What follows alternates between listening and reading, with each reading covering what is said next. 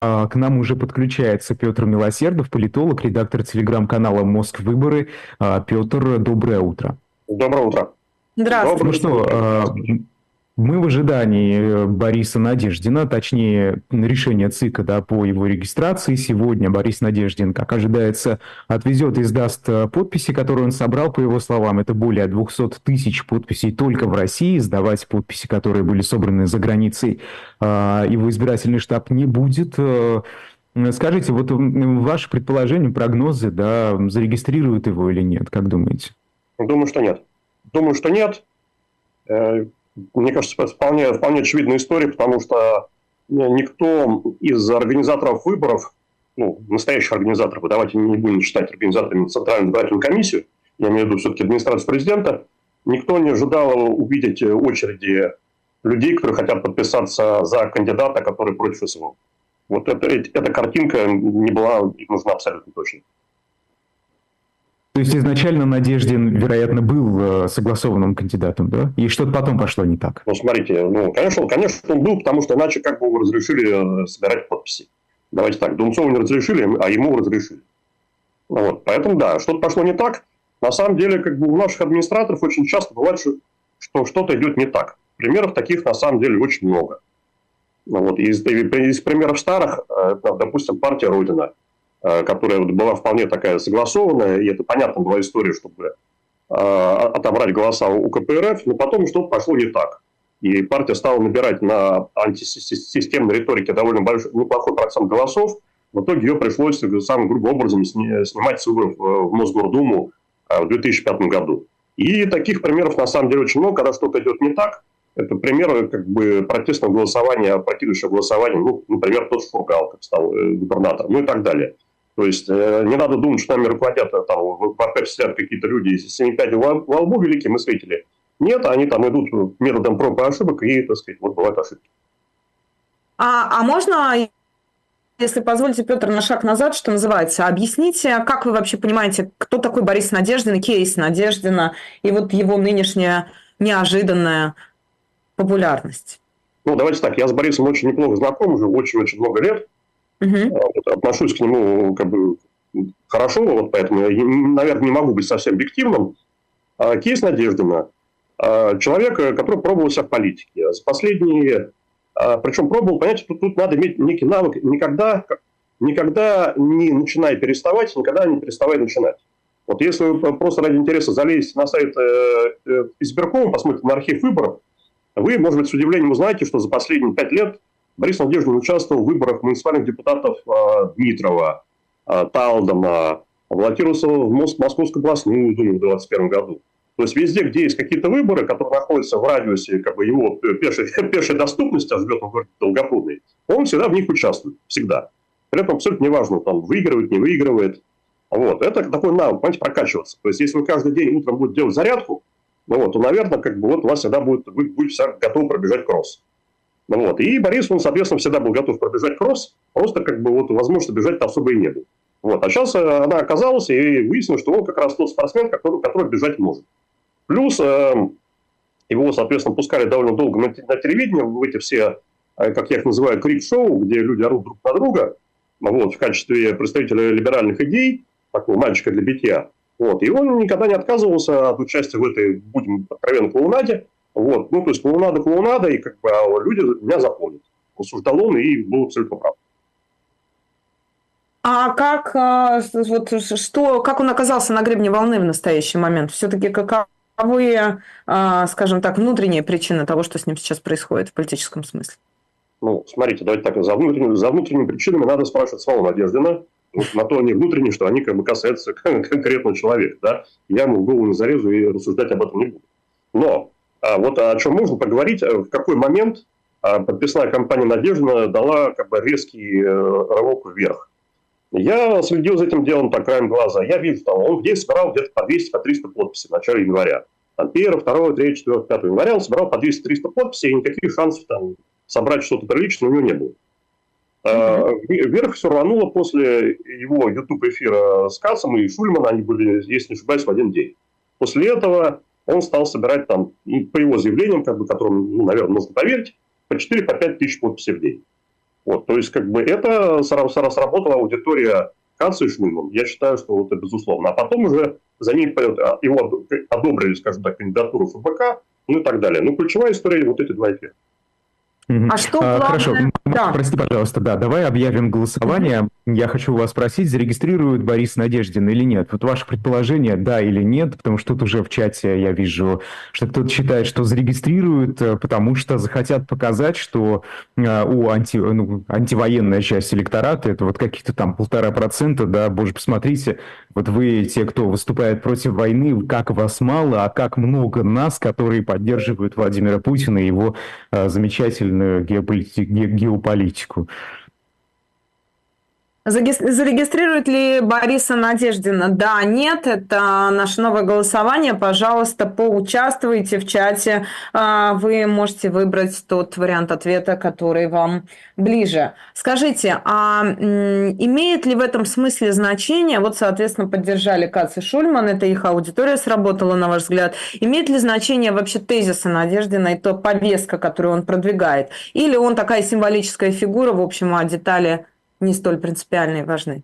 Я, я, я думаю, что как бы лично Надеждин, пусть он не обидится, он в данном случае вторичен, он просто символ того, что есть альтернатива. И он, кстати, сам тоже прекрасно понимает. Он символ того, что есть альтернатива. А есть... Он, есть... На его месте мог быть кто-то еще. Ну, та же Дунцова, например. Ну, видите, Дунцова не смогла. А скажем так, э, вопрос, вы, вы считаете, что его не зарегистрируют. Можно ли, какие вообще он неприятности доставляет сейчас власти? Ну, смотрите, он доставляет серьезные неприятности, что люди стали выходить на улицу хотя бы ради того, чтобы ну, подписаться, и власть увидела, что эти люди существуют. Ну, то есть она как бы и так, в принципе, знала. Вот, но mm-hmm. просто вся история стала публичной. А вот, а у нас как бы любая, ну, у наших начальников любая уличная активность категорически не приветствуется даже если там, не знаю, там подписываешь, там, ставишь вполне э, разрешенную подпись за кого-либо. Вот, она увидела, что это, эта публика антивоенная вполне легко мобилизуема. Вот, а любая, любая уличная активность мобилизуемая, тем более ну, в данном случае формально мы там э, как бы Шульман и Кац, который находится за рубежом, Кац к тому на 8 лет осужден, насколько я помню. Вот, это абсолютно категорически неприемлемая история.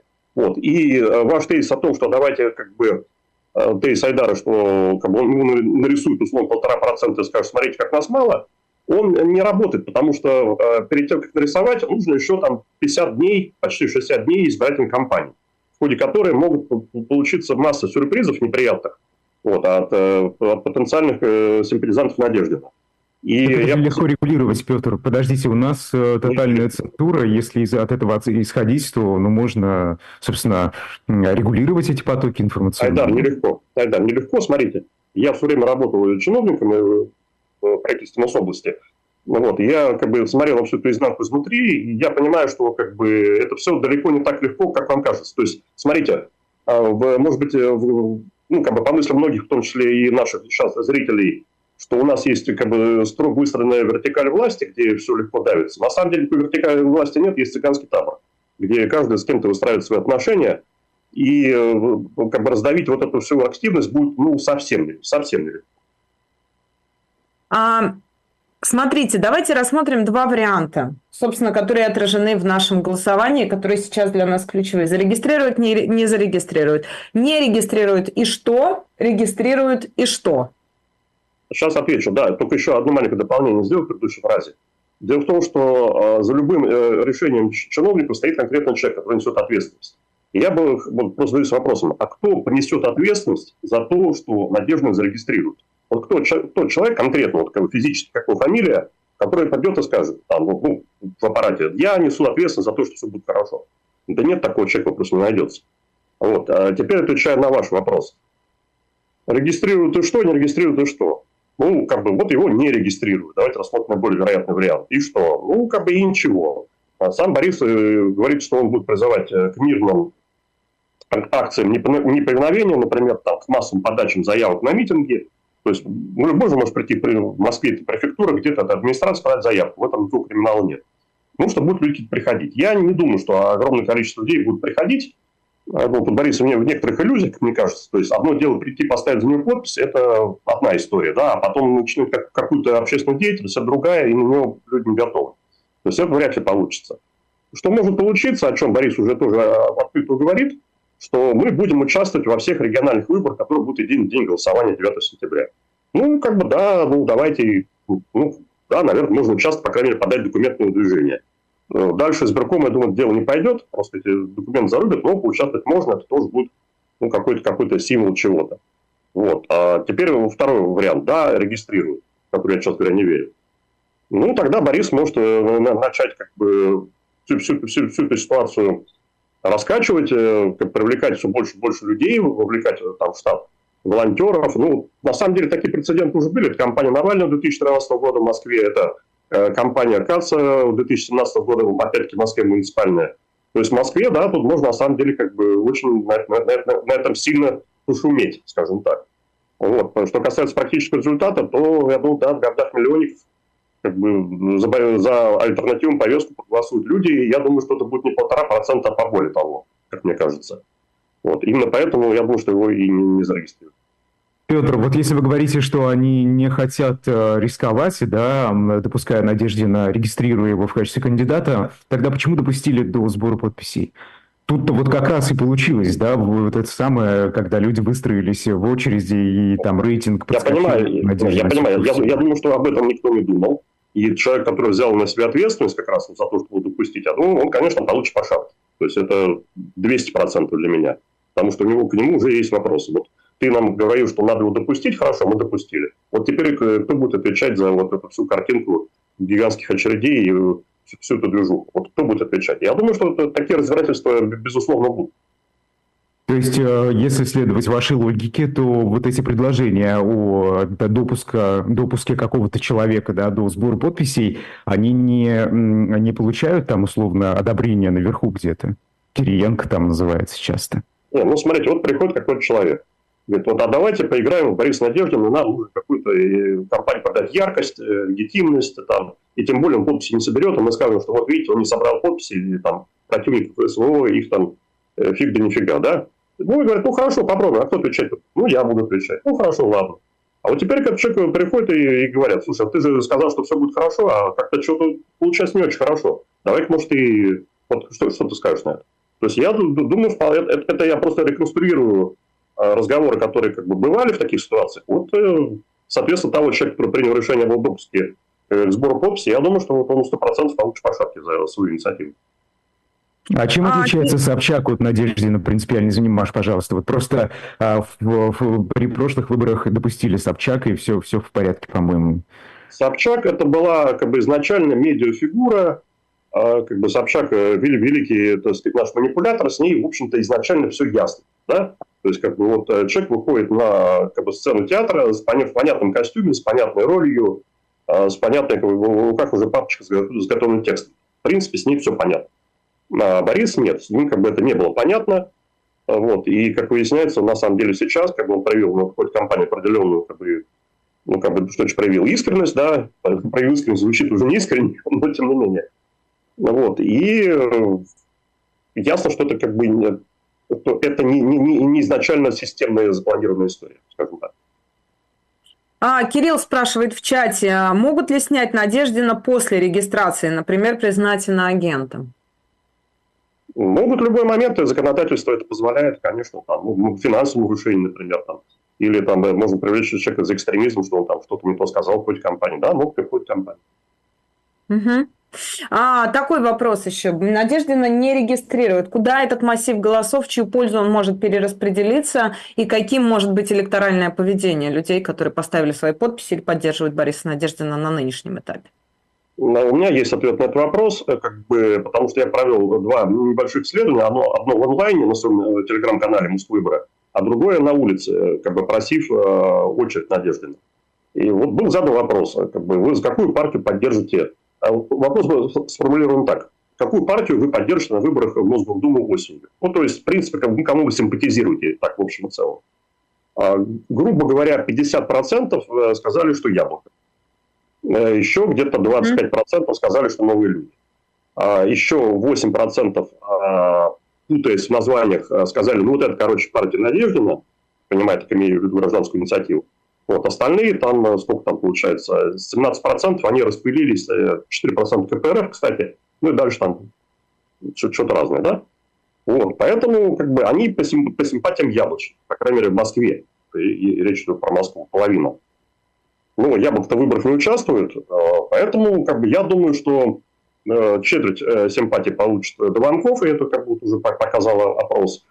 Из, угу. тех, из тех, кто за яблоко, но яблока нет, я думаю, что тоже где-то половина как бы идет Дованкова. То есть, на самом деле, как бы будет переток Дованкова.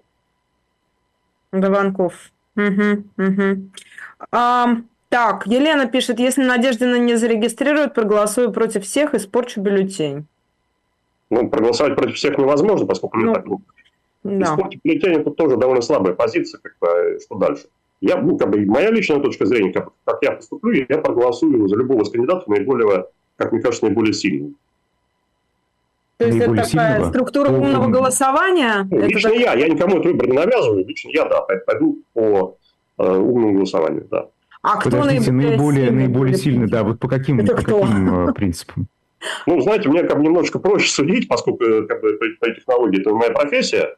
Вот. Mm-hmm. Наиболее сильный это тот, кто, с моей точки зрения, наберет больше голосов. Больше всего голосов. А кто это может быть? Ну, раскройте карты, если это не секрет. Потому что мне, например, спросите у Маши Майер сейчас, кто сильнее там, а, как он, Харитонов, кто там еще есть-то, господи, Айдар, да, Там есть Слуцкий, который да, известен своими доказательствами. Лада, Рада русских или Рада русских? Кто все эти люди вообще? Объясните. Где я? Где я? Где я? Вот здесь. Кто здесь, да? Кто, кто, кто второй? Кто Маша, второй? Мне... Подождите.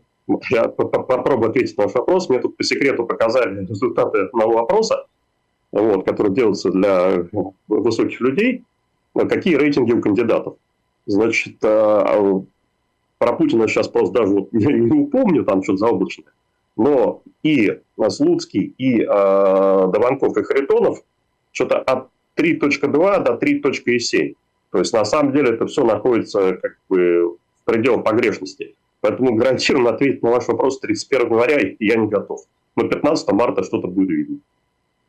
А 14 ну... расскажите 14-го, ладно? Хорошо. Приглашать 14 расскажу. Не, но все-таки, извините, Навальный вон списки формировал в, в рамках умного голосования. Раз уж и вы они, говорите, и они, и они, про... они, кстати, между прочим, списки очень часто ошибались. Вот, э, чем дальше Навальный был от политической реальности, а конкретно в тюрьме, э, тем больше было ошибок в этих списках. Ну, то есть, простой пример. В 2022 году ФБК сформировал список умного голосования на выборах, муниципальных выборах в Москве, включив в него людей там, ну, заведомо непроходных и как бы никаких, скажем так. Ну, то есть э, к этим спискам надо внимательно относиться, надо понимать, кто их составляет на основе чего. Хорошо, Петр, а чем объясняется, что в ЦИОМ и ФОМ с начала президентской кампании ни разу не публиковали электоральные рейтинги кандидатов, причем в 2018 году это происходило, да, почему? Связано ли это с тем, что, вот как говорит Борис Надеждин, его а, поддержка достигла 10%? И, кстати, а, в КПРФ тоже на днях сказали, что по их данным Борис Надеждин второй после Владимира Путина. Как в КПРФ сказали? Очень интересно, да. То есть Харитонов уже там... Нет, сейчас, сейчас я даже сошлюсь, да. Это секретарь Давай. Э, ЦК КПРФ Сергей Обухов 25 э, января опубликовал результаты исследования. А, да, вот этого Центра исследования политической культуры, он сооснователь этого центра. И вот я знаю, я знаю, да, да. Поддержка Надеждина состоит, я для слушателей, да, а, поддержка Надеждина составляет 6-7%, у Владимира Путина 63-65%, ну, то есть вот он на втором месте Надеждин. Ну, смотрите, как бы, да, да, ну, ну, кстати, не обух по обухов, но не суть, как обух, бы. А, ну, да. Да, а, погодите, а, а Харитонов в каком месте? То есть там, может быть, у него через запятую было, что у Харитонова 10%? Там не было такого? А, результат кандидата от КПРФ Харитонова не назвали, отметив лишь, что он пока решает проблемы с повышением своей известности, что он опережает лидера ЛДПР Леонида Слуцкого, а, рейтинг которого 3-4%. То есть, судя по всему, судя по всему, Харитонов ниже Надежды. Айдар, давай, давайте не будем судить судя по всему, потому что я хорошо знаю Бухова, это депутат э, Госдумы от КПРФ, э, человек, который многие годы клал Зюганову утром папочку с социологией обзорами прессы, и ни при каких обстоятельствах он бы не мог поставить Харитонова э, ниже, ниже надежды. Ну, то есть это просто невозможно, просто как бы э, новостники, э, журналисты протрактовали как-то не так. Вот, поэтому, как бы, ну, ну хорошо, результата давайте... нет. Как тут трактовать? Нет результата. Ну, Надеждин, вы говорите, что результат есть, а своего кандидата вы там ничего не, не откопали, не нашли. Ну, как-то ну, странно, да. нет? Да, нет, это, это безусловно, это стра- странная вещь, как бы то, что сказали, это странно. Я, я слышал, кстати, про эту заметку, меня тоже вызвало удивление. Вот, ну, хорошо, давайте отталкиваться от того, что говорит Абухов, э, что у Надежды 6-7%. Ну, я вполне готов в это поверить, э, в эти 6-7% но поскольку есть э, радикально настроенный и очень хорошо мобилизуемый либеральный электорат, который ну, точно 6-7% ему даст. В случае, если Надеждин будет в избирательном бюллетене. Именно поэтому там, кстати, не будет. Вот. В этом смысле я готов с Абуховым согласиться. А, у меня еще такой вопрос, Петр. А помогите мне, пожалуйста, разобраться. Значит, сейчас, а, если спросить, кто такой Надеждин, наверное, самое вот то, что к нему, что называется, прилипло, и то, что ему вполне комфортно, и то, на чем он сейчас действительно делает себе рейтинг, это единственный антивоенный кандидат. Да? Ну, да принимается, да, вот это утверждение. Борис Надеждин – единственный антивоенный кандидат. Можете мне это расшифровать и объяснить, что за этим стоит? Потому что когда мы спорили там, ну, каких только у нас дискуссий не было, и с яблочниками, и с позицией Владимира Путина, ну, типа, а, а Путин же тоже антивоенный кандидат. Надеждин за мир, ну, Путин-то тоже за мир. Ну, просто в это вкладываются абсолютно разные, как мы понимаем, сценарии. Конечно, да? конечно. Вот. Объясните, что такое антивоенный Надеждин по сравнению с другими, которые тоже вполне на себя натягивают вот это антивоенную, вот эту повестку, вот эту риторику. Ну, да. Давайте начнем с того, что тут Борис Надеждин. Борис Надеждин сегодня это депутат Совета депутатов города Долгопрудный от, от партии «Справедливая Россия». Ну, просто это медицинский факт. Любой может зайти на сайт Долгопрудного и в этом убедиться. Вот. То есть он справедливо в России является депутатом Совета муниципального долговой. А, его антивоенность заключается в том, что если антивоенность Путина носит, ну, будем называть вещи своими именами, лицемерный характер, она звучит так. Вот вы сдаетесь на моих условиях, и война прекратится, и ракеты перестанут лететь. Вот. Его антивоенность выглядит совершенно таким образом. То антивоенность Надеждина выглядит следующим образом. А давайте все прекратим. То есть я хочу это все прекратить, и при этом как бы так, чтобы никто э, не пострадал, ну, скажем так, финансово, там, не знаю, морально. То есть он же не говорит, что мы там будем платить репарации Украине. Нет, мы платить не будем. Вот. Он вообще как бы старается в эту тему подробно не входить по очень простой причине. Вот, э, Борис, наверное, человек-то грамотный, вот, потому что как только начнет ходить подробно в эту тему, от него начнут откалываться какие-то симпатизанты, там, с левого края, с правого края, там, с каких краев. То есть, если он начнет подробно рассказывать выход из СВО, прям процедура этого выхода, что это будет там, куда уйдет Херсонская область, там, и конкретно город Херсон, там, э, деньги, там, санкции и прочее, как только начнут конкретно вот весь этот антивоенный план э, э, выкладывать, от него начнут какие-то люди, люди откалываться. Потому что даже, ну, вот, например, да, там, жены мобилизованных, они хотят, чтобы мужья вернулись домой. Это совершенно понятно, они всегда эту историю поддерживают. Но если им скажут, что вот ваш муж вернется домой, но будет потом подсудимым там, по какому-то там Нюрнбергскому процессу новому, как бы не факт, что это, что это, что это, им, что это им понравится. А поэтому Борис Надеждин э, не стремится расшифровывать э, то, насколько он антивоенный и тактически абсолютно правильно делает. Окей, а у меня еще один вопрос. А, скажите, а если мы а, вот оставляем за скобками, извин, извините, такой вопрос, не самый профессиональный, но тем не менее, историю Бориса Надеждина, зачем еще вы следите в этой избирательной кампании? Что еще интересно, на что обращать внимание? Ну, интересно, кто будет на втором месте, на самом деле. Э, а, ну вот, собственно, да. да вот это Наше с вами это важно. Это важно, как бы, смотрите, вот если мы считаем, что вообще какие-то выборы, политический процесс в России важны, то этот процесс тоже важен.